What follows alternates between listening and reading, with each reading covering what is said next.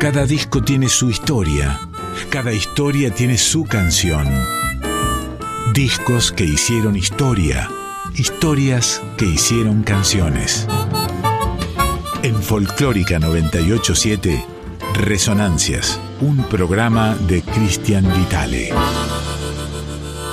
Muy buenas noches amigos y amigas de Resonancias. Comenzamos aquí una nueva edición de este programa que como ustedes saben va todos los sábados a la medianoche, eh, aquí en Radio Nacional Folclórica, y que está destinado a contar la historia de nuestras músicas populares, eh, con todos los ribetes que podamos incorporar en esta secuencia histórica que va por el capítulo número 349, eh, es el año 9, que estamos aquí en esta hermosa casa hermosa Casa Nacional. Arrancaremos hoy con el año 1933, 1933 ¿eh? como contenido con el señor Ángel Siriaco Ortiz Barrio Nuevo, bandoneonista, compositor y director de orquesta, ¿eh? director de orquesta de inigualable fraseo y más de 300 piezas grabadas. Don Siriaco Ortiz, a quien le decían Siriaquito, que había nacido en Córdoba, eh, que se había criado en los boliches que rondaban el viejo mercado de abasto de aquella provincia, donde nada más y nada menos conoció a don Carlos Gardel, siriaquito, ¿eh? Gardel, que andaba de gira siempre por, por la Argentina profunda antes de sus viajes, eh, por supuesto, a, Europa, a Estados Unidos, y en uno de esos peregrinajes, Gardel se topó con este señor, Siriaco Ortiz, que fue educado en el centro de la provincia, entre serenatas, chayas, chacareras y tangos. Tangos como este que vas a escuchar ahora, compuesto por Pedro Data, llamado El Aeroplano. Así arrancamos con Resonancias. 24 de enero del año 1933, Siria Cortí grabando El Aeroplano.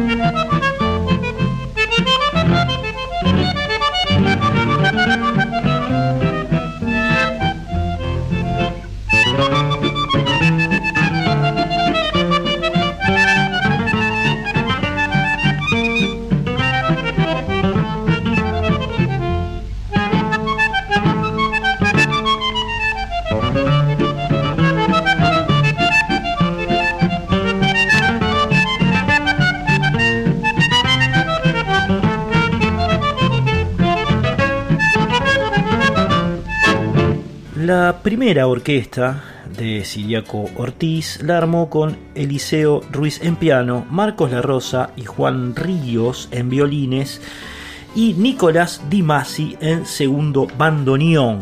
En segundo bandoneón, ese fue uno de los primeros grupos que acompañó a Siriaco, que por supuesto era director ya en ese momento. Y los provincianos, los provincianos se llamó la segunda agrupación. ¿eh? La integraban, escuchen esto, ¿eh? ya maustritos en formación. Aníbal Troilo y Horacio Molino en bandoneones. El vino Bardaro, Bardarito, que después tocaría con Piazzolla, y Manuel Núñez en violines. Orlando Carabelli en piano y Manfredo Liberatore en bajo. Con esta orquesta, los provincianos, que solía eh, grabar en la Víctor, en una de sus orquestas, vamos a decir, grabó el señor Siriaco Ortiz el primero de febrero de 1933 esta pieza llamada Pico Blanco, un instrumental compuesto por el señor, otro gigante, Agustín Pardi.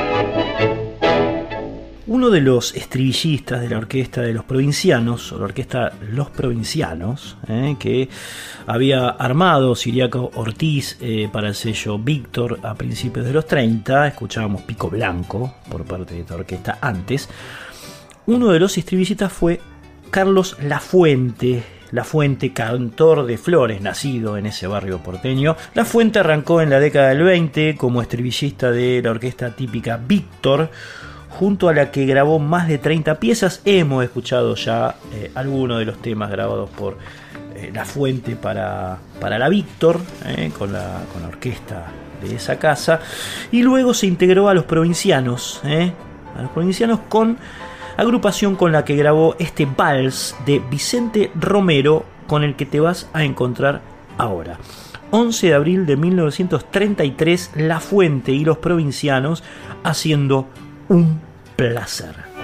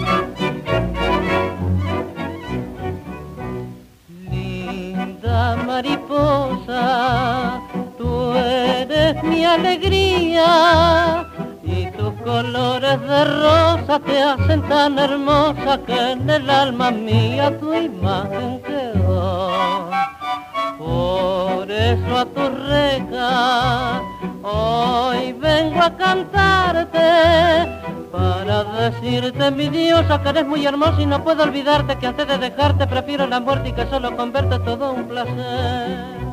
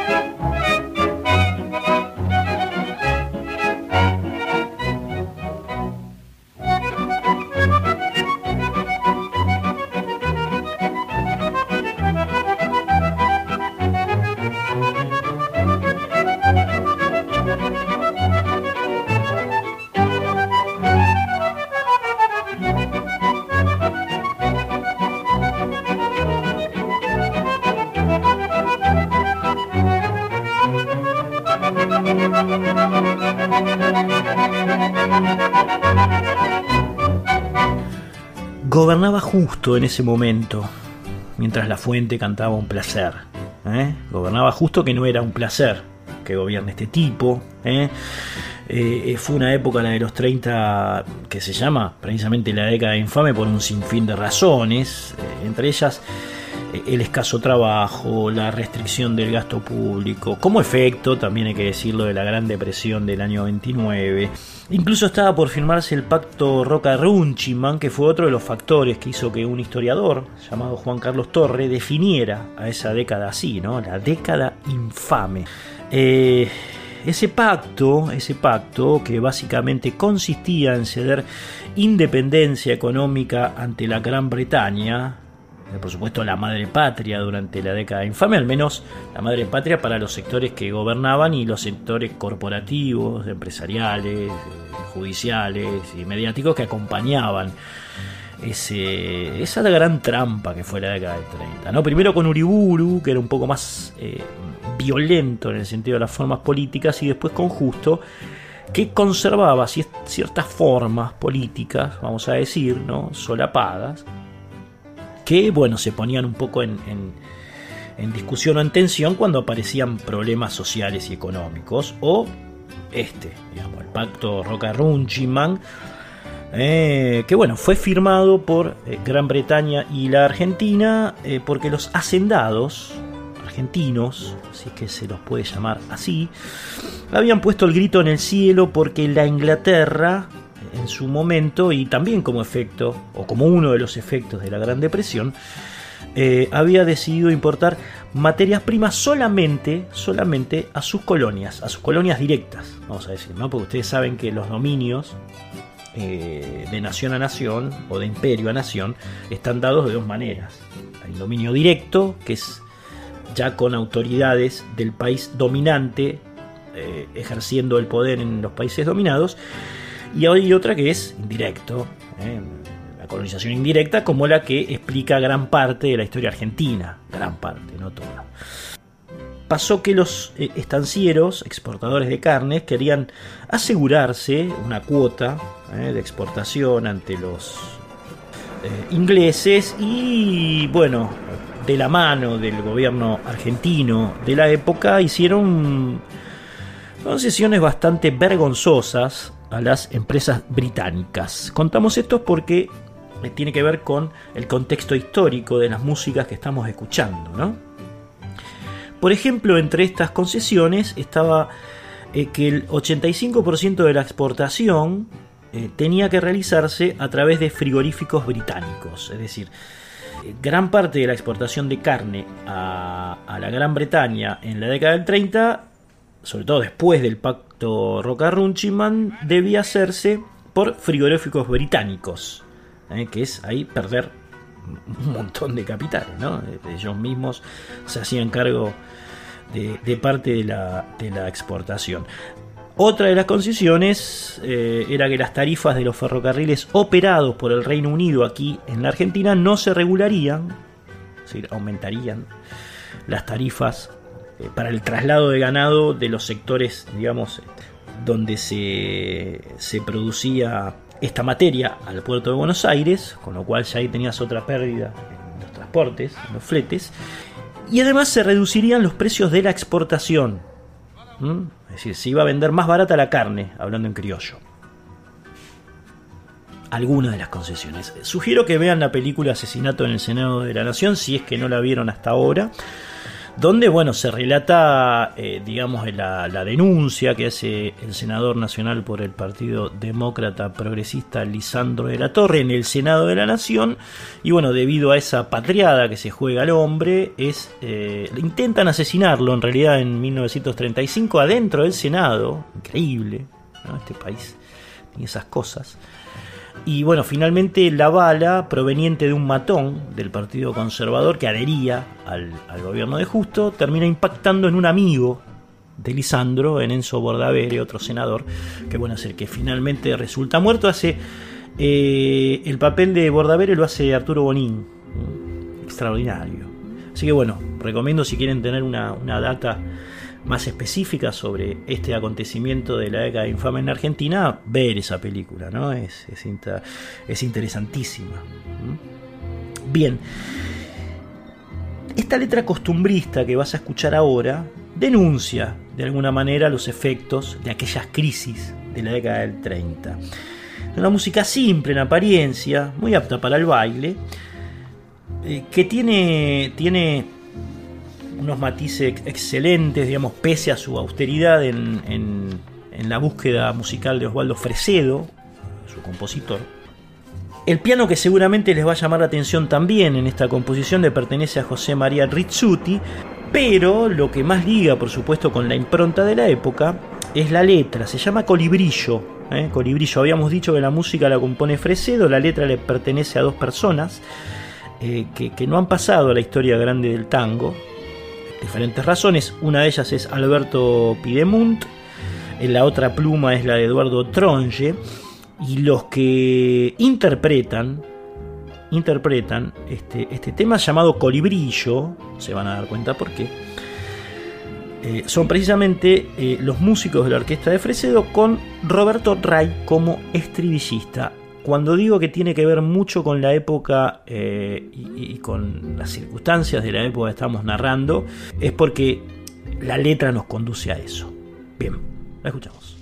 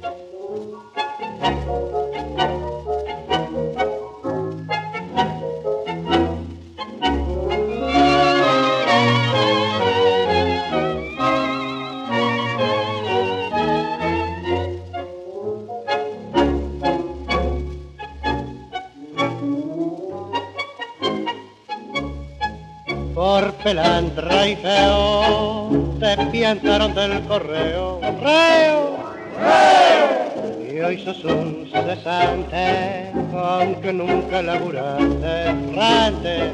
Me han contado que los de la dejaste el conventillo, hacerte el colibrillo y el próximo mangar. Estás hecho un gato, roto el cetro y sin zapato. ¡Pato! ¡Pato! Te asustó el trabajo y hoy tu salvación está en el bajo. Pues así sin sudar mucho, con otros colibrillos, con latas de membrillo, plantaste tu chalet. ¡Colibrillo! Colibrillo, cambiaste el conventillo fábrica de cebo de Palermo y Puerto Nuevo. Colibrillo, colibrillo, sin medio en el bolsillo, morfando y sin cuchillos, son más camba que los de por Perandra y feo, te piantaron del correo, reo, reo. Y hoy sos un cesante, aunque nunca laburaste, rante. Me has contado que a la tarde dejaste el conventillo, pasarte el colibrillo y el próximo mangar. Estás hecho un gato roto el jetro y sin zapato, pato, pato, te asustó el abajo y hoy tu salvación está en el bajo. Pues allí sin sudar mucho, con otros colibrillos, con la caja en brillo, plantaste tu chale. Vamos con algunas efemérides después de escuchar Colibrillo por eh, la orquesta de Fresedo y Roberto Ray eh, en voz. El 4 de abril de 1933 nace Waldo Belloso en Capilla de Señor, Córdoba, eh, saben. Belloso, pianista, arreglador, compositor, oftalmólogo, director de orquesta, integrante de, este, de esta agrupación que estamos escuchando de Cortina, que es eh, los hermanos Abrodos. El piano que se escucha ahí es el de eh, Belloso, precisamente. ¿eh? Ahí va. ¿Mm? Belloso. fue Belloso también director de la Orquesta Sinfónica de Córdoba durante seis temporadas en el Festival de, de Cosquín. Gran personaje Belloso de, de Cosquín, seguramente los más nostálgicos y quienes hayan estado en viejos, viejas ediciones deben recordarlo a Belloso tuvo una, tremenda participación en varias ediciones del Festival de Cosquín. Belloso, que también fue el compositor de Anocheciendo Zambas, Balsa de Recuerdos, Malambo Rojo, Cuando llegue la alba, Exaltación, entre otras piezas del, acervo folclórico argentino, además de ser el este, creador de la música y el guion de Margarito Tereré, un personaje eh, infantil, me acuerdo de verlo cuando era, era pequeño. Seguramente muchos de ustedes también. Belloso. Recién están haciendo en esta época, ¿eh? Recién están haciendo. 4 de abril de 1933. Otro que eh, ve la luz por esa época, eh, un mes y pico después que Belloso, el 27 de mayo del 33, es Mariano Uña Ramos. Extraordinario aerofonista argentino que nació en la quebrada de Humahuaca, ¿eh? que eh, triunfó en París, él se fue a fines de los 60 para allí, eh, y ha venido a la Argentina en muchas situaciones, pero se quedó a vivir allá, lo contrató, hemos contado su historia, por supuesto, un par de veces, lo contrató Paul Simon para grabar con Simon Garfunkel, tocar el Cóndor Pasa en Suquena, y así. Uña Ramos, 27 de mayo de 1933. Hizo este hombre una flauta en la noche, puente de madera, la princesa del mar. Gran instrumentista. Y creador, por supuesto y otras cositas. Agustín Pedro Justo, de quien ya hablábamos antes, había asumido como presidente el 20 de febrero de 1932 en unas elecciones medio turbias, eh, en la que no había participado la Unión Cívica Radical Irigoyenista, que era la fuerza mayoritaria en, en esa época, se había declarado una abstención electoral precisamente por el fraude. Eh, el irigoyenismo que encabezó en el año 1933, que es el que nos está ocupando, varios alzamientos. Hablábamos en el programa pasado de la revuelta de los hermanos Kennedy en La Paz, en Entre Ríos, y, bueno, los radicales siguieron realizando algunas intentonas en contra del gobierno o de los gobiernos de la década infame. Eh, las hubo y muchas en ese año en Buenos Aires, en Corrientes, en Entre Ríos, en Misiones. En total, todas estas revueltas provocaron una tremenda represión, por supuesto frustradas todas, y más de mil detenidos entre las fuerzas radicales. ¿eh? Las fuerzas radicales que en ese momento eran las fuerzas del campo nacional y popular, digamos, ¿no? que después derivarían en el, peronismo. Don Hipólito Yrigoyen, que en realidad estaba bajo arresto domiciliario mientras se provocaban estas, estas revueltas, murió el 3 de julio de 1933 y fue despedido por una multitud en el cementerio de la Recoleta, Irigoyen, el peludo. A fin de año, siguiendo con esta historia fáctica, hubo otros alzamientos conjuntos entre militares y políticos radicales en Santa Fe, en Rosario y en Paso de los Libres, eh, donde tuvo una activa participación don Arturo Jaureche, que terminaría eh, creando Forja y después derivando con esa agrupación radical en el, en el peronismo primigenio. ¿Por qué decimos todo esto? Porque ahora vamos a escuchar una ranchera, una ranchera estrenada por la actriz Olinda Bozán, eh, dentro del sainete Café Cantante, cuya letra pertenece a Juan Pichot. Pichot era un colaborador de Canaro que se hacía llamar Ivo Pelay. Ivo Pelay es el autor de esta letra que muy bien describe la época también. ¿eh? Acompañada por un compás ternario a tiempo moderado, versos que han quedado instalados en el imaginario como este. Por más que me arremango no descubro un mango ni por equivocación, que por más que la pateo un peso no veo, en circulación canta. Ernesto Famá y toca la orquesta de Canaro el 3 de junio de 1933, mientras los radicales hacían quilombo, en esta pieza llamada precisamente ¿Dónde hay un mango? Entre signo de pregunta, ¿dónde hay un mango? No había un mango. No había un mango.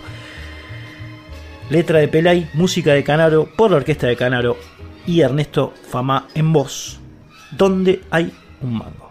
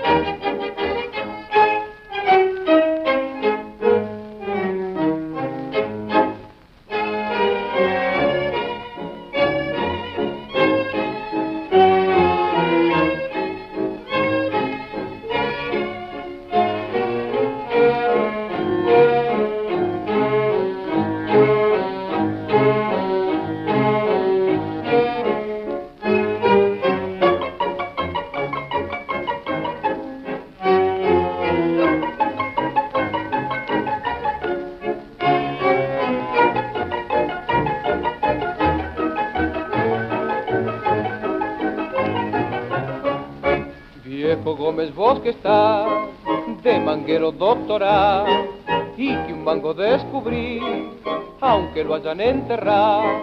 Definime si poder esta contra que se ha dado, que por más que mi arremango no descubro un mango ni por equivocación, que por más que la pateo un peso no veo en circulación.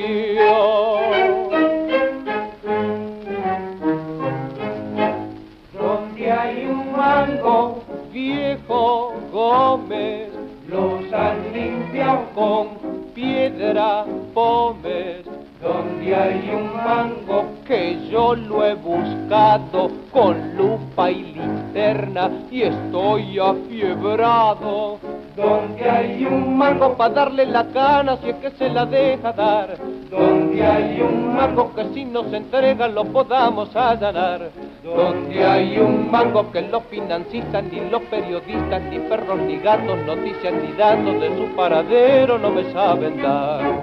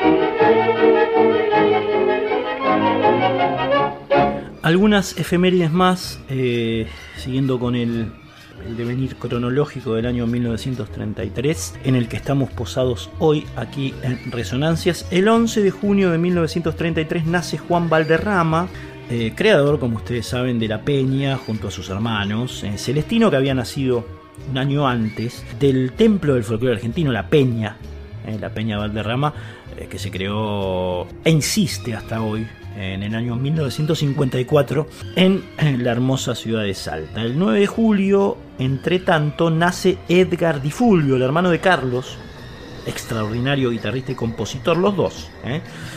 Eh, en el caso de Edgar, poeta, cantor, médico, guitarrista, ¿eh? autor de Adiós Córdoba, Canto del Paraná, La Federal, La Zamba de las Pigas, un enorme personaje de la cultura argentina, don Edgar Di Fulvio.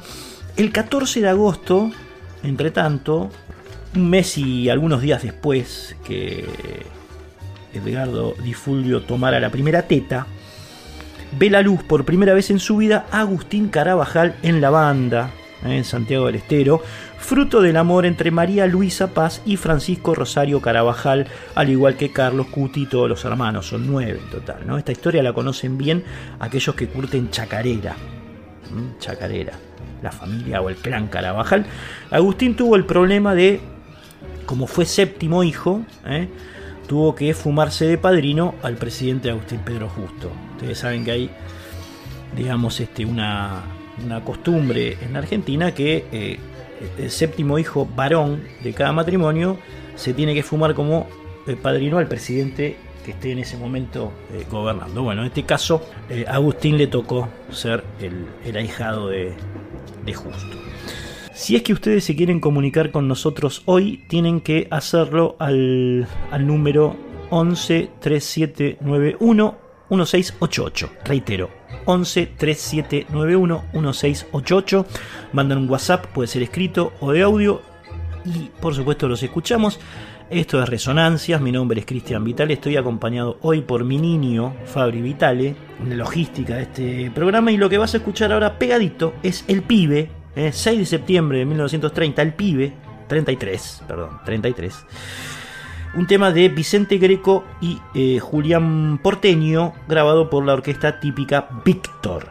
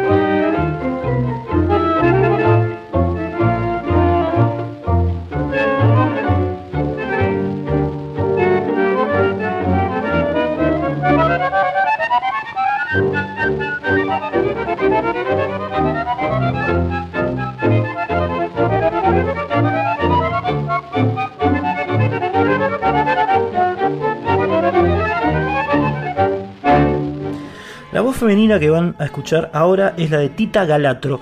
Tita tal vez no sea eh, de, las más conocidas cantoras de, las décadas del 20 y del 30. Hemos, hemos repasado la vida y el canto de Mercedes Simone, de Ada Falcón, de Rosita Quiroga, de Tita Merelo, de, de eh, Olinda Bozán, en fin, muchas cantoras muy, muy conocidas de, la época, pero el nombre de Tita Galatro no está tan, tan inserto en el imaginario. ¿eh? Balbina Margarita Galatro, que había nacido en Avellaneda el 31 de marzo de 1914 y que tenía una voz encantadora, la van a escuchar.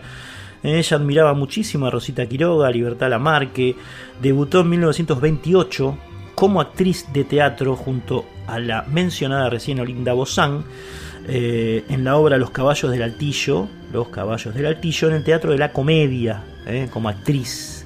La mayoría de las cantantes de la época eran actrices también.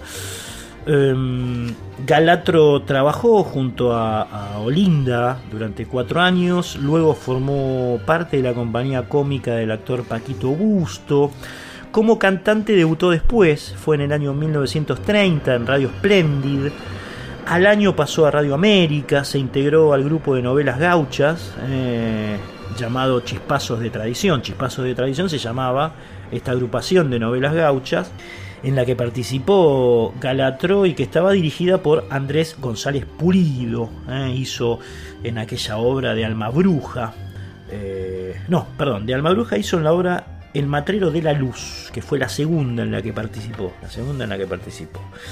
Bien, Galatro, actriz y cantora entonces, que nosotros vamos a, meter en, esta historia como se merece, en 1933 trabajó en Radio París, eh, muy cerquita de de Ignacio Corsini y de Carlos Acuña, y fue en ese momento cuando grabó Tango sin letra, así se llama este tango que tiene letra, pero se llama Tango sin letra. Fue el 24 de octubre de 1933, con letra precisamente, texto de Venancio Juan Pedro Clauso, música de Cátulo Castillo, música, ¿eh?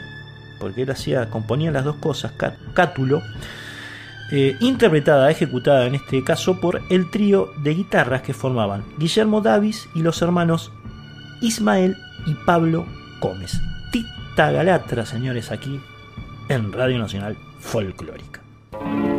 Salió de su cuarto como alucinado, pálido el semblante, triste la expresión. Aspiró el aroma de un jazmín nevado, se puso una mano sobre el corazón y alzando los ojos hacia las estrellas, a los cuatro vientos cantó su querella. La suerte más negra me puso su sello y a cada momento me tira a matar. La vida me pega sin darme resuello y el alma atorada no acierta escapar. Haciendo gauchada anduve la vida, sonriente la cara, la mano cordial y todos mis premios son hondas heridas que me adjudicaron por noble Dentro de mi corazón vibra una música azul y busco con inquietud motivo para una canción de ilusión. Pero mi estrella sufre y ante destino tan cruel sé que habré de morirme buscando la letra que nunca encontré. Mi pan y mi techo partí con los hombres, a mí a las mujeres con fe y devoción. Y aquellos que un día alzaron mi nombre, a un tanto por ciento me hicieron traición sus uñas clavaron en mi alma con saña, quemaron mi sueño, mataron mi fe. Con todas sus ansias, la suerte furaña, no encontré la letra por más que busqué. Dentro de mi corazón vibra una música azul busco con inquietud motivo para una canción de ilusión. Pero mi estrella es sufrir y ante destino tan cruel, yo que habré de morirme buscando la letra que nunca encontré.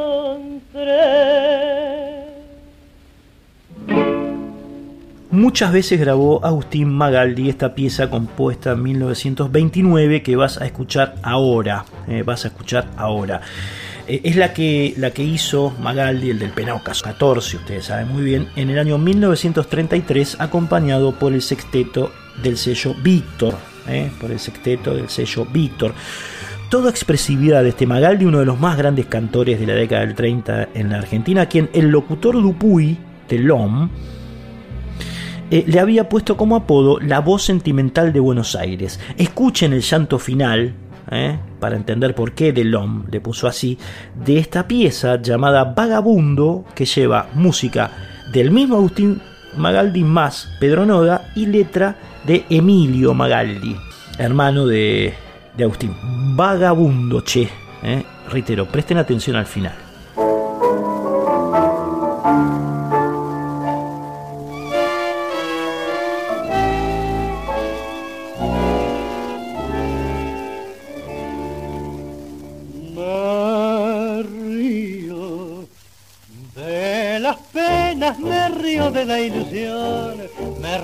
Las bellezas de la vida y el amor.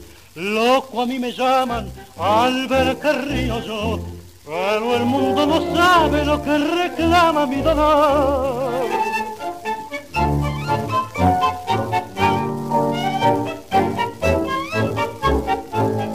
Y en el derrumbe de mi vida un abismo me absorbió.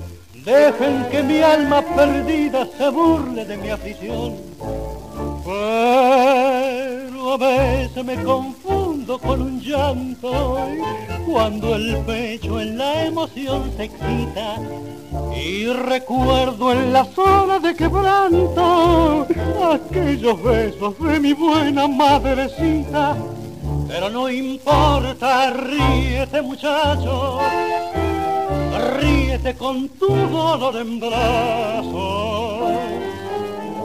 No hagas que aumente el dolor, que se envenene el corazón.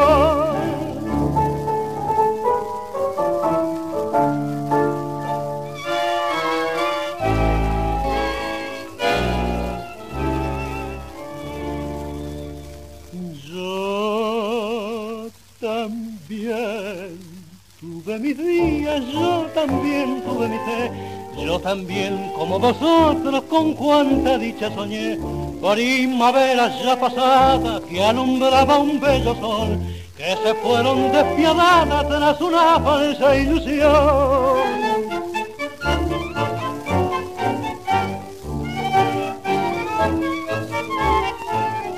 Hoy vagabundo y perdido, alzo mis brazos en cruz para enterrar al olvido toda mi vida sin luz.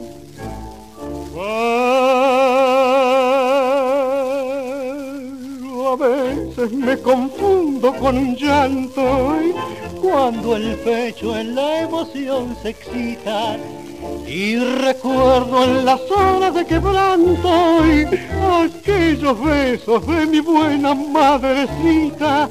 Pero no importa, ríete muchacho, ríete con tu dolor en brazos. No hagas que aumente el dolor.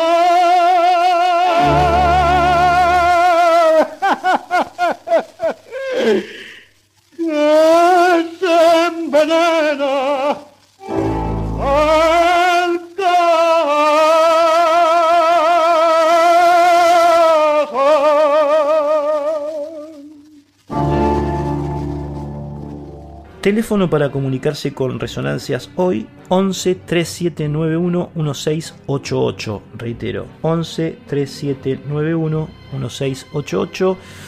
Eh, allí pueden mandarnos un WhatsApp de audio o escrito eh, y lo receptaremos a la brevedad.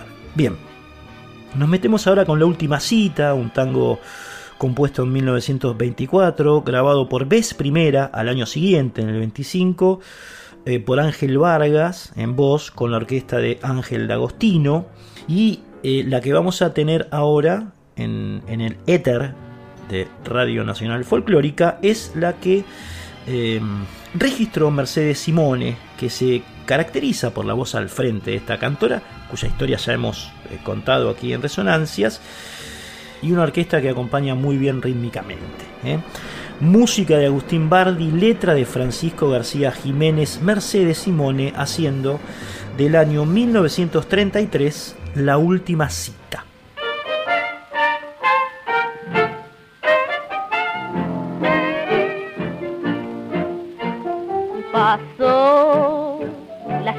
Cruel de una duda y en el romance de amor clavó el dolor tus zarpas rudas. Y allí, donde tu boca querida puso el alma en el besar, fue a balbucear la despedida. Jardín, que encantadoras promesas, ayer no más perfumó, hoy es mansión de mis tristezas. Cifre donde grabamos antaño juramentos de los dos, testigo fue del triste adiós. Cita fatal, la del injusto fin, no he de olvidar que en ella te perdí, que mi vida se extravió, que comenzó mi desventura. No he de olvidar la emoción con que estreché la mano que con pasión tanto besé, que nuestro labio al partir debió sentir, perder la dicha de amar y perdonar, más el labio y la pasión y el corazón enmudecieron, y ahogada en llanto la voz dimos los dos en un suspiro el adiós. Pasó la sombra cruel de una duda. Y en el romance de amor clavó el dolor su zarpa ruda. Y allí, donde tu boca querida puso el alma en el besar, fue a balbucear la despedida. Un cruel orgullo vano y reacio, atrajo el viento traidor que destruyó nuestro palacio. Y hoy, ya tarde enfermo y vencido, aprendiendo en el dolor de tu querer, hoy sé el valor. Bien, amigos, vamos a hacer un y amigas un paréntesis en, la historia que venimos contando de nuestra música eh, vernácula del año 1933 para hacerle un, homenaje a Eve de Bonafini, eh, la madre de Plaza de Mayo que ha eh, partido a sus 93 años y que es tan cara a nuestros sentimientos, ¿no? Eve, que, y este aquí, digamos, la, la especie de bajada que hacemos, eh, tenía una muy buena vinculación con la música, con los artistas. ¿eh? Tuvo muchos acercamientos musicales, mucha, mucha expresión musical, digamos, que tenían que ver con, los derechos humanos y con la lucha de las madres y abuelas. Así que tenía, por supuesto, en Eve a una de sus principales referentes. Eve que eh, por ejemplo, ha recordado muchas veces eh, aquellas primeras primeros conciertos musicales que se llamaban eh, recién iniciado el periodo democrático, los artistas cantan para las madres, eh, que convocaba muy fuerte en Plaza de Mayo. empezaron a tocar para ellas León Gieco, Juan Carlos Baglietto. Otro granito fue el encuentro de rock para contar. Esto ocurrió el 24 de marzo de 1900. 96 al cumplirse 20 años del golpe cívico-militar. ¿eh? Recuerden, las madres ocuparon la Plaza de Mayo desde jueves 21 y concluyeron el día del aniversario, es decir, tres días después, con un concierto que iba a ser este, bastante eh, dificultoso de hacer porque, claro, se oponía de frente a, las políticas económicas y sociales del menemismo y bueno, había un intento fuerte por tratar de prohibir, ¿eh? de prohibirlo, pero fueron muy vanos los, los esfuerzos, tocaron allí Fito Pai, los Cadillacs, eh, Todos tus muertos, Actitud María Marta, fueron casi 100.000 los jóvenes que se dieron cita no solamente a escuchar a las bandas y a los grupos, sino también eh, a Eve de Bonafini impulsándolos a, la, rebelión. Eh, llegó a contar Eve que hablaba después de los recitales y el que quería se quedaba y el que no se iba. Recordaría ella años después sobre aquellas jornadas que replicaron en el tiempo y sirvieron, entre otras cosas, para juntar fondos destinados a la Universidad de las Madres. Otro hito en este largo camino eh, del vínculo entre Eve y la música eh, fue Ni un paso atrás, eh, que se, esos dos conciertos que se hicieron en Ferro, he tenido la suerte de estar el 11 y el 12 de octubre de 1997, que por supuesto aglomeró a todos y a todas bajo una misma causa. Allí estuvieron divididos La Renga, que había sido la primera banda en tocar en vivo para las madres, en la calle de la casa que ellas tenían en Irigoyen al 1500. También, por supuesto, tuvo León Gieco, que tocó una sentidísima versión del Fantasma de Canterville. Y masitos, U2 tocando en River con las madres al lado durante el concierto de 1998 que terminó con el mismo Bono voceando El pueblo vencerá, casi como un mantra. Eh, también aquellas jornadas con Sting, dos jornadas, la del 11 de noviembre de 1987, en la que el rubio cantante ex de Police comparte en ronda y a corazón abierto un tema cuyo leitmotiv habían sido las madres chilenas, en realidad, pero que tranquilamente les cabía a las de aquí, ese clásico que se llamó Ellas danzan solas, y que el ex Police repetiría eh, año después, en 1988. Eh, yo estuve en el del 87, el de noviembre de 1987 en River. Hacía un calor impresionante, pero más calor, por supuesto, generó esa ronda de las madres con, el rubio. Y como les decía, eh, esta secuencia se volvió a repetir año después con Peter Gabriel incluido, que era parte de la troupe del festival de Amnesty International. Sting se pasó porque este hizo tremendo esfuerzo por cantar este tema en castellano, con todo lo que ello implica. Y bueno, por eso lo vamos a traer como una de las piezas elegidas para recordar eh, los vínculos entre las madres de Plaza de Mayo y Eve como epicentro y la música. La primera que vas a escuchar es precisamente esta. Ellas bailan solas, ¿eh? de y por Sting en castellano. Después, otra hermosísima otra hermosísima llamada Dormite Patria, que le pertenece a Adrián Abonizio, pero que en realidad canta Juan Carlos Baglietto, uno de los primeros artistas en acompañar a Eve de Bonafini en, aquellos conciertos de principios de los 80. Y en tercer término, por supuesto, a León Gieco, que fue uno de los artistas eh, que más cerca estuvo de Eve, haciendo Las Madres del Amor. Homenaje a Eve de Bonafini, de aquí, de Resonancias, con estas tres mágicas y merecidas canciones.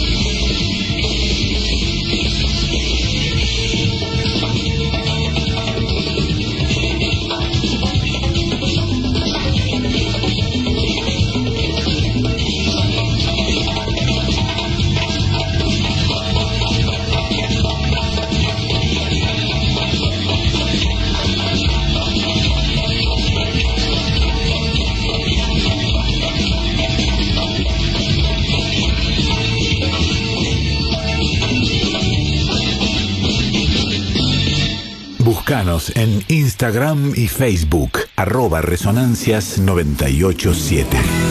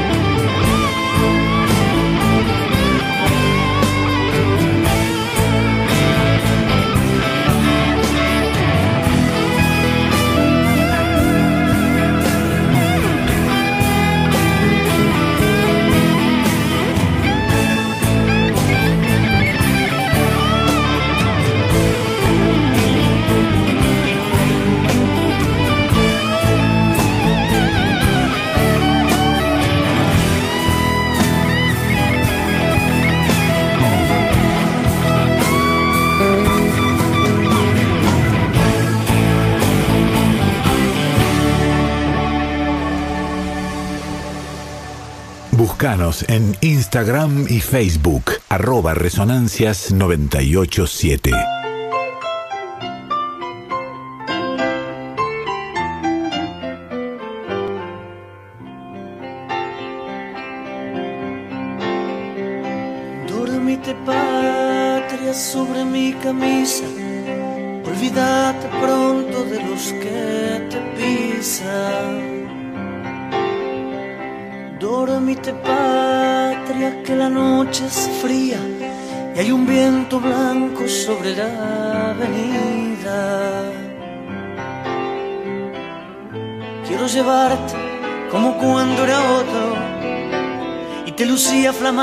Sobre el guardapolvo. Todavía no había crecido y estabas prendida a mi solapa blanca como un papelito. Dormite patria que los corazones te harán de almohada para tus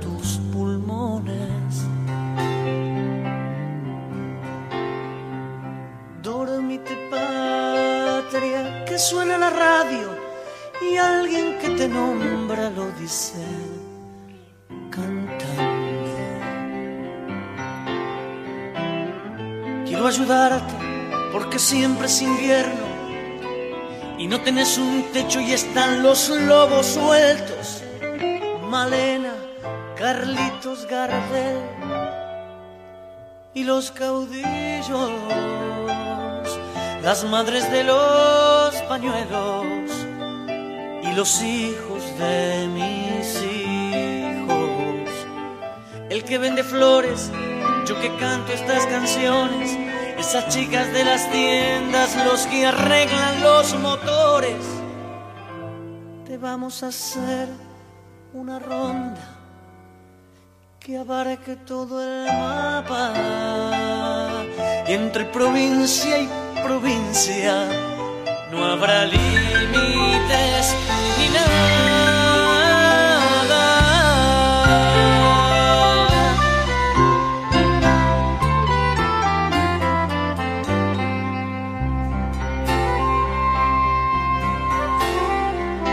Dormite patria como mi enamorada, llevo tu corpiño atado en mi lanza.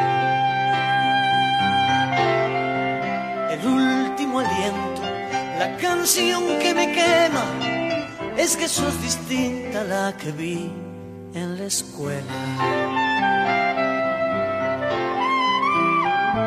Quiero llevarte como cuando era otro y te lucía flamante sobre el guardapolvo. Todavía no había crecido y estabas prendida a mi solapa blanca como un buen augurio. Dormite patria que en la cuadra aquí cerca suena ya la murga para que te duermas.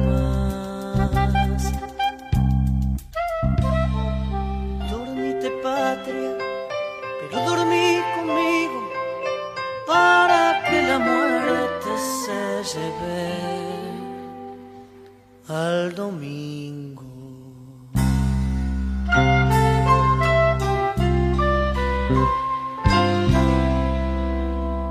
Excelente la tríada que vamos a escuchar, amigos y amigas. Eh, quería agradecerle la sugerencia al director de la radio, Alejandro Ponlesica, que bueno, leyó atentamente una nota que hicimos para el página 12 y eh, me dijo, ¿por qué no te haces una sección referida a Eve Bonafini, a las madres y la música? Y aquí está, ¿eh? es lo que sonó recién, ellas danzan solas de Sting, Dormite Patria de Abonicio por Baglietto y Las Madres del Amor de El Señor León Gieco. Bueno, cerramos el paréntesis y abrimos, volvemos a la historia, que es el leitmotiv de este programa desde que comenzó allí por el año 2014 aquí en Radio Nacional Folclórica. En 1934 nos toca repasar ahora, eh, vamos a tener un sobrevuelo por este año tan particular para la música argentina por varias razones, varios motivos. Uno de ellos es que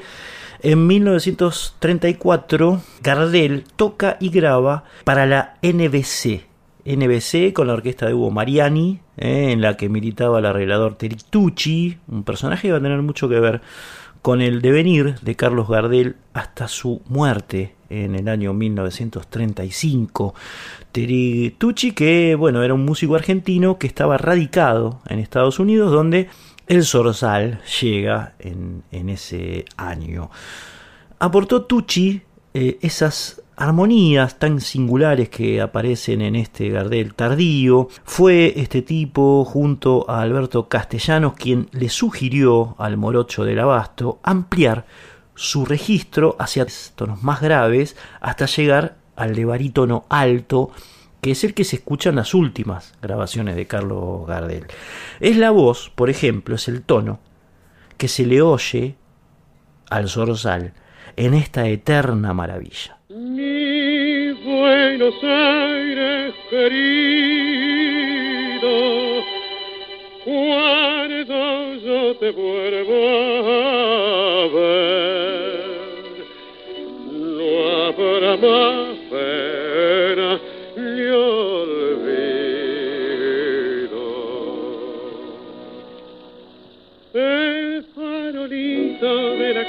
el que nací puede ser tirera de mi promesas de amor. Bajo su quieta lucecita yo la vi, a mi bebé tan luminosa como un sol.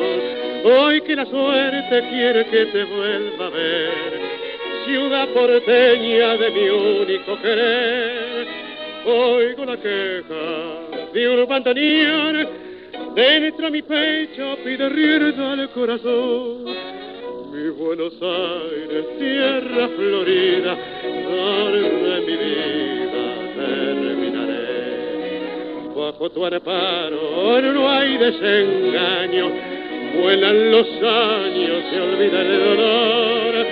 En caravana los recuerdos pasan con una estela dulce de emoción quiero que sepas que al evocarte se van las penas del corazón.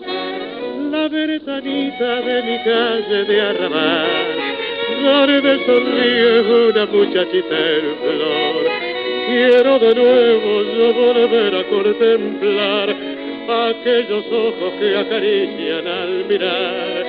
En la cortada más maleva una canción dice su ruego de coraje y de pasión, una promesa y un suspirar, borra una lágrima de pena a que decretar. Mi Buenos Aires querido,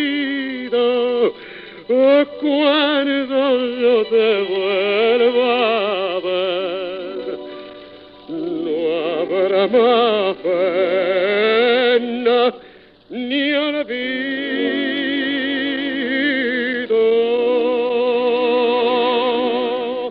Decíamos que don Carlos Gardel la estaba rompiendo en toda Nueva York, en una figura indiscutida a nivel mundial, ya eh, desde principios de la década del 30, fines de la del 20, ¿no? Se había convertido en una especie de eh, figura prominente de la música universal. El 20 de marzo de ese año, del 34, Gardel firmó el contrato con la Paramount para realizar dos películas, dos películas más, ella venía en este tren actoral. La primera fue Cuesta Abajo y la otra El Tango en Broadway, eh, que son los dos films que portan, digamos, eh, buena parte de los clásicos más conocidos de Carlos Gardel, ¿no? los que trascendieron fronteras. La primera película, Cuesta Abajo, se filmó en dos semanas, en apenas dos semanas. El guion fue de Alfredo Lepera, una especie de alter ego de ese Gardel. El director del film fue el francés Louis Gasnier, con quien Lepera y Gardel no tendrían mucha onda y terminarían desvinculándose eh, después de la grabación de estas dos películas, actuaron, actuaron en Cuesta Abajo Mona Maris, Vicente Padula, Manuel Pelufo, Anita del Campillo. En general costaba conseguir actores y actrices que hablaran en castellano, eh, era lo que había. Era muy difícil además trasladar eh, actores de un lado a otro en esa época. La película versa acerca de un cantante de tango, Gardel, obviamente, que hace las veces de Carlos Acosta, tipo que eh, deja a su novia, personificada en Anita del Campillo, porque se enamora de una prostituta cuyo papel hace Mona Maris. En el momento culminante de la película, el Zorzal se enfrenta a duelo con el Cafillo, que es Manuel Pelufo, e intenta matarla a ella en una célebre escena en la que precisamente canta Cuesta abajo.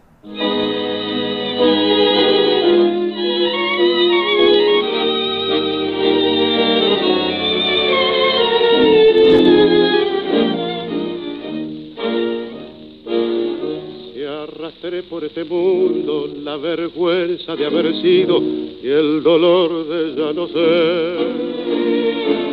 Bajo el ala del sombrero, cuántas veces embosada, una lágrima asomada yo no pude contener. Si crucé por los caminos como un paria que el destino se empeñó en deshacer si fui flojo, si fui ciego, solo quiero que comprendan el valor que representa el coraje de querer. Era para mí la vida entera como un sol de primavera, mi esperanza y mi pasión. Sabía en el mundo no cabía toda la humilde alegría de mi pobre corazón. Ahora cuesta abajo en mi rodada las ilusiones pasadas, yo no las puedo arrancar. Sueño con el pasado que añoro, el tiempo viejo que lloro y que nunca volverá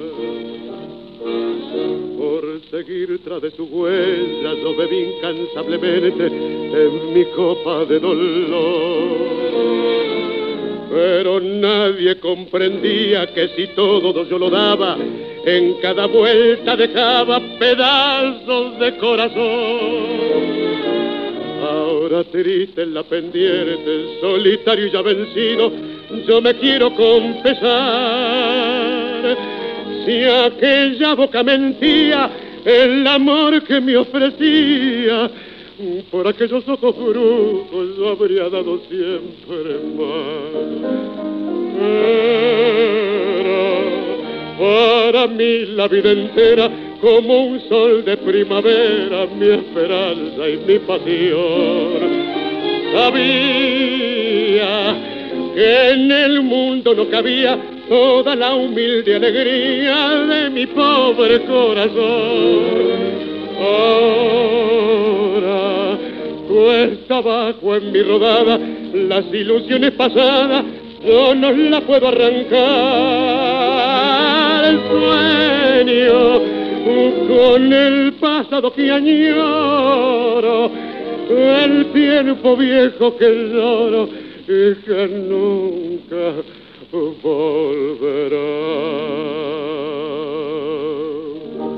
Amigos, amigas, acaban de escuchar uno de los temas eh, más escuchados de la época, uno de los clásicos de Gardel, Cuesta Abajo, con una temática que hoy, por supuesto, nos suena muy machirula, pero en ese momento era el clima de época, ¿no? Era así como se concebía eh, la moral. De hecho, bueno, prácticamente no generó ningún tipo de controversias en la época cuesta abajo. Y otras de las dos canciones, otras de las dos canciones que también fueron una marca indeleble en, la, en el devenir de, de, Gardel en esos momentos, que suenan en, en la película, en el film, en Cuesta Abajo, son la primera Amor de Estudiante, Amores de Estudiante, mejor dicho, Amores de Estudiante, y Otro de los temas eh, emblemáticos de- del folclore surero, si se quiere, de, las músicas de raíz, más, más vernáculas, que, que graba el Zorzal, llamado Criollita de sí que sí, es hermosa, es hermosa. Escuchamos.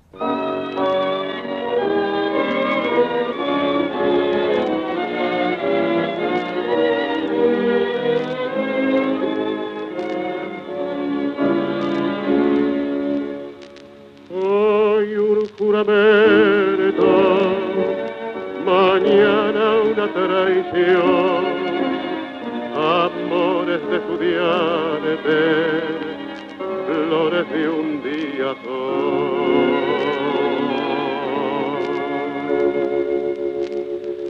En unos labios ardientes, dejar una promesa apasionadamente. Quiero calmar los enojos de aquellos que en los ojos siempre tiene tu amor.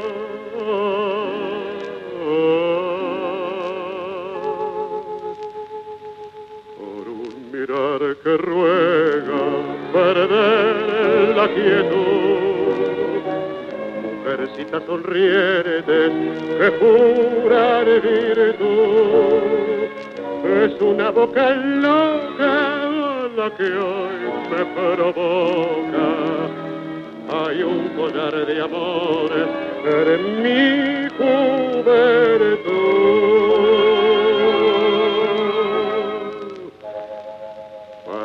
Fantasmas del pasado, perfume de ayer, evocaré doliente, plateando mi cielo, bandada de recuerdos de un tiempo querido, lejano y florido, que no olvidaré.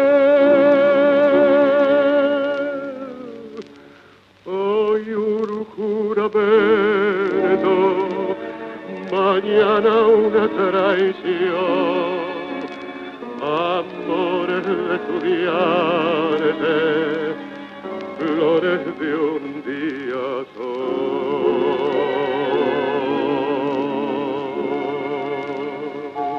Búscanos en Instagram y Facebook, arroba resonancias987.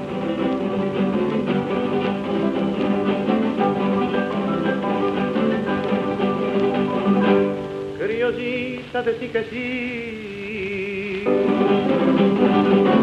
Criollita de sí que sí, que ya no alumbra el lucero. Porque tus ojos que quiero ya no brillan para mí.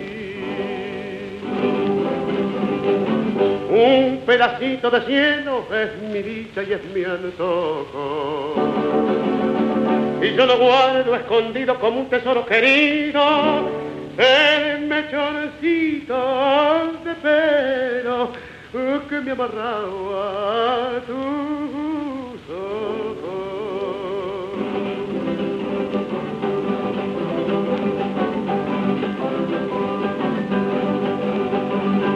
Criollita, no digas nada.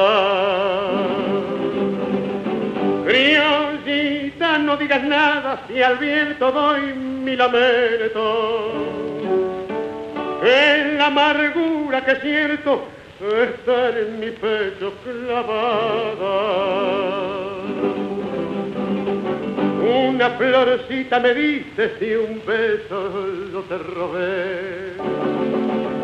Y nunca sabrás, chinita, todo el daño que me hiciste con el besito robado que aquella tarde perdiste.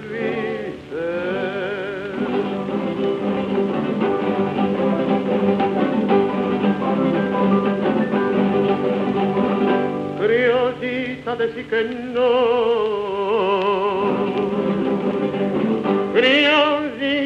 Decí que no, que de tormento me muero. Porque que tu boca que quiero, todo tu fuego me dio. Dos angustias voy teniendo amarradas en mi pecho. Y voy llevando maltrecho las penas que voy sufriendo. El si tu desdén me mata, tu amor me tu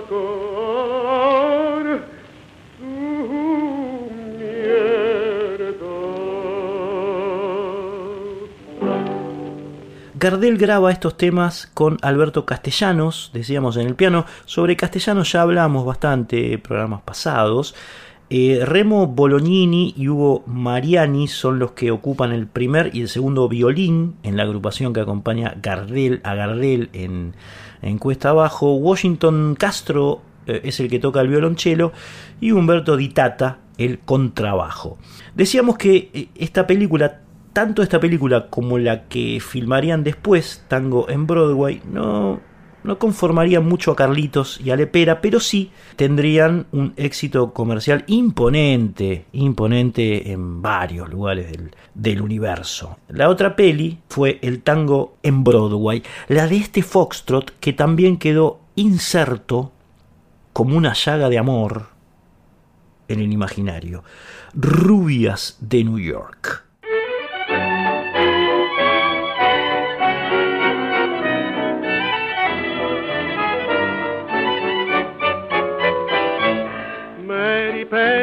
Betty Julie, rubias de New York, cabecitas adoradas que vienen del amor, dan envidia a las estrellas, yo no sé vivir sin ellas. Mary, Peggy, Betty Julie, de labios el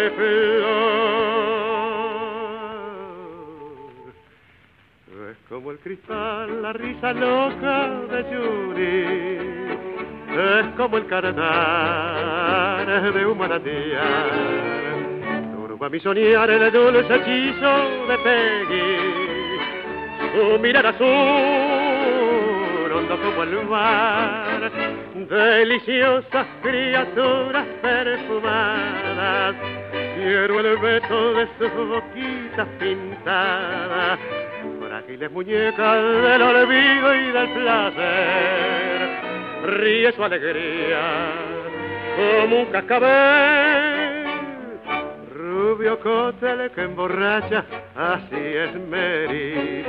Tu melena que es de plata quiero para mí. Si el amor que me ofrecías solo dura un breve día, tiene el fuego de una brasa tu pasión, Peggy. Como el cristal, la risa loca de Yuri, es como el caretar de un manantial. Forma mi soñar el dulce hechizo de Peggy, su mirar azul, hondo como el mar, deliciosas criaturas perfumadas. Quiero el beso de sus boquitas pintadas frágiles muñecas del olvido y del placer, ríe su alegría como un cascabel.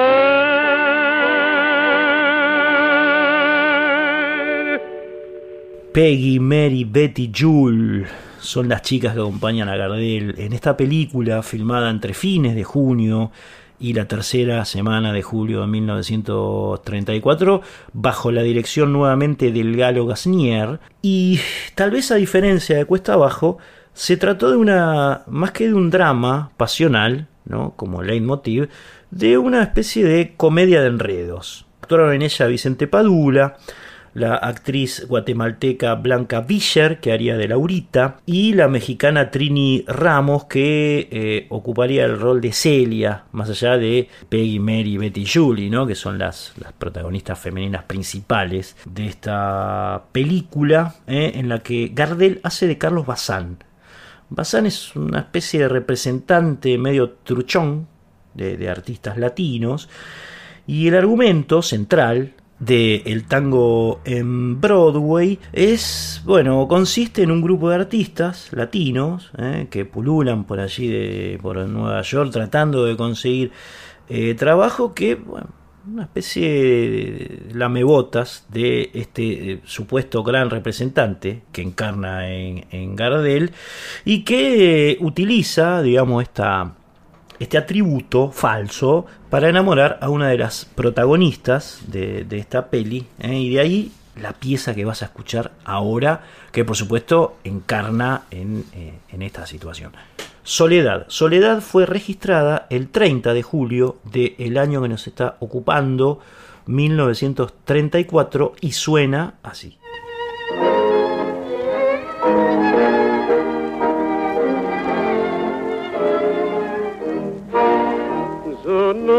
Quiero que nadie a mí me diga que de tu dulce vida vos ya me has arrancado. Mi corazón una mentira pide para esperar tu imposible llamado. Yo no quiero que nadie se imagine cómo es de amarga y mi eterna soledad. Pasan las noches y el minuto muere la pesadilla de su lento dictar.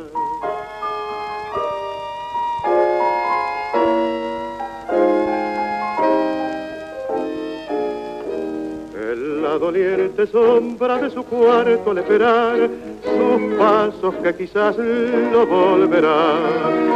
A veces me parece que ellos detienen su andar sin atreverse luego a enterar pero no hay nadie y ella no viene.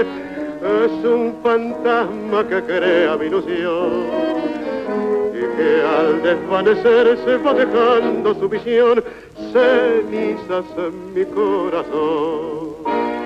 En la plateada esfera del reloj, las horas que agonizan se niegan a pasar.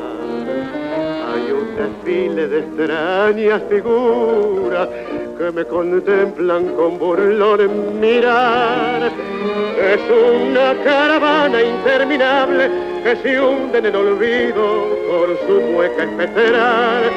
Se va con ella tu boca que era mía, solo me queda la angustia de mi mar.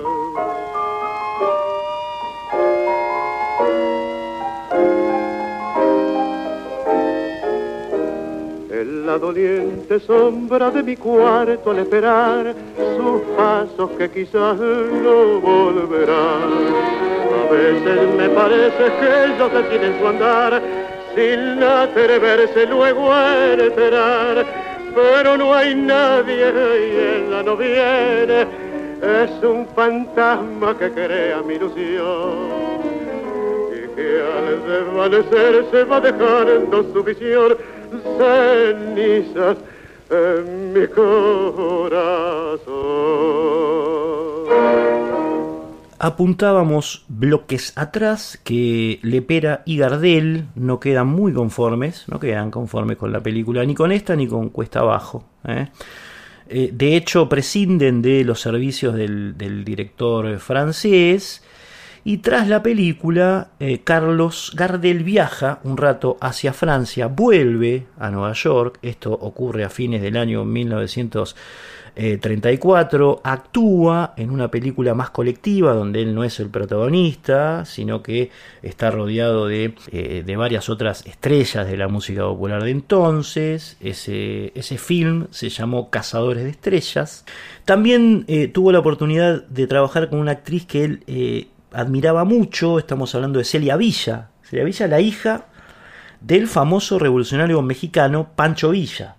Pancho Villa, que también era, era medio actor, ¿no? Hay películas eh, que hablan directamente de la Revolución Mexicana en las que actúa el mismo Pancho Villa, uno de los tres grandes revolucionarios, junto a Emiliano Zapata, ¿no? De la Revolución Mexicana. Actúa Pancho Villa, ¿eh? el gran personaje, digamos, de, la rebelión en el norte de México, a quien Gardel también admiraba, a Pancho Villa, fíjate. ¿eh? Esta película se entrenaría recién después de su muerte, eh, así que ahí, ahí lo dejamos, una peli póstuma, hablaremos de ella en el año 1936 y cerraremos este programa, este programa con dos eh, piezas más que eh, figuraron en el tango en Broadway. Tremendas piezas.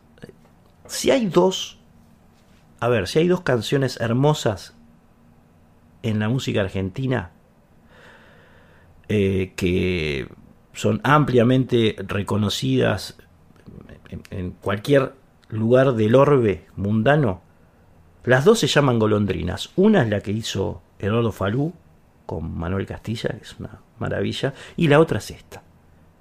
Nos vamos a despedir entonces con la versión de Golondrinas de Gardel, la de Gardel, obviamente, y después sí entra esta otra pieza grabada el 27 de julio de 1934 llamada Caminito Soleado. Amigos, amigas, nos reencontramos el próximo eh, viernes a la medianoche, sábado a la madrugada, aquí en Radio Nacional Folclórica. Mi nombre es Cristian Vitale, me ha acompañado el Fabri Vitale en esta oportunidad y bueno, nos reencontramos como siempre en las primeras horas del sábado. Adiós.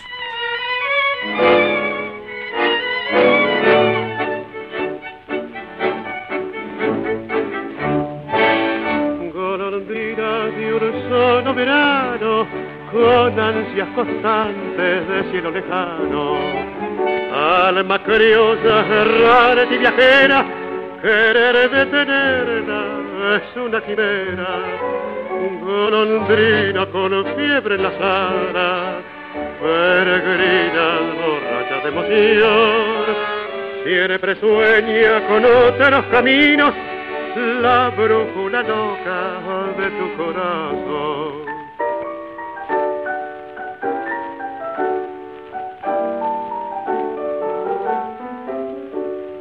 Criollita de mi pueblo, bebeta de mi barrio, la golondrina un día su vuelo detendrá.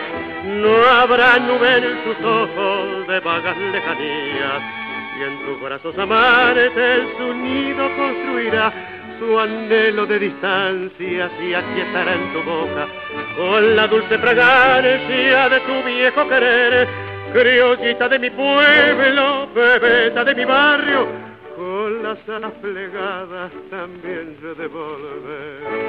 En tus rutas que cruzan los mares, flores y una estela azul de cantar, y al conjuro de nuevos paisajes suena intensamente tu claro cordaje en tu eterno sembrar de armonía.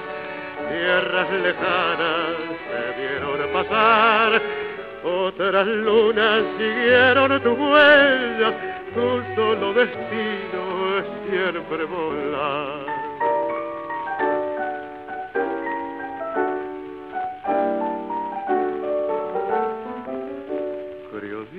de mi pueblo, bebeta de mi barrio, la golondrina un día su vuelo detendrá. No habrá nube en sus ojos de vagas lejanías. Si en tus brazos amares un nido construirá, su anhelo de distancia se aquietará en tu boca. Con la dulce fragancia de tu viejo querer, criollita de mi pueblo, bebeta de mi barrio, con las alas plegadas también de volver. Búscanos en Instagram y Facebook, arroba resonancias987.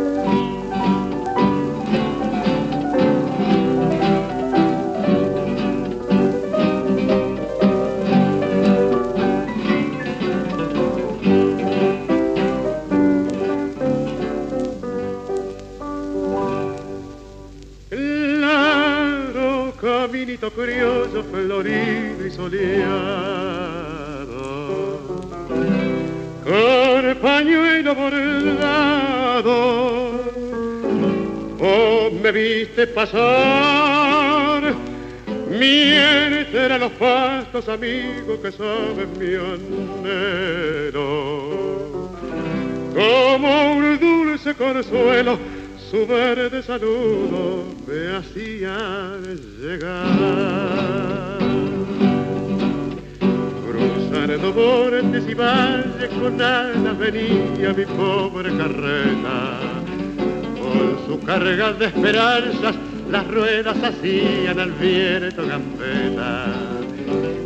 Cuando ya atravesaba la hondura del vado de lenta corriente, una congoja naciente detuvo su impulso parando su andar. Porque en aquel arroyito a veces tus ojos se saben mirar.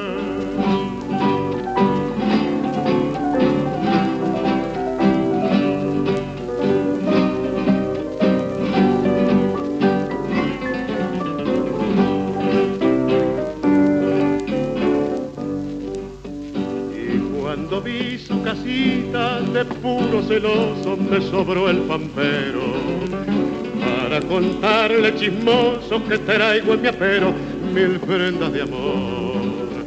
Para su pelo una cinta que llevo escondida de lindo color. Para sus labios mi antojo y para sus ojos un claro cristal. Y para su blanca garganta el criollo que canta, tiene este cantar. Claro, caminito criollo, florido y soleado. Quiero yo que seas hombre, guardo ella menor, pero al verme llegar.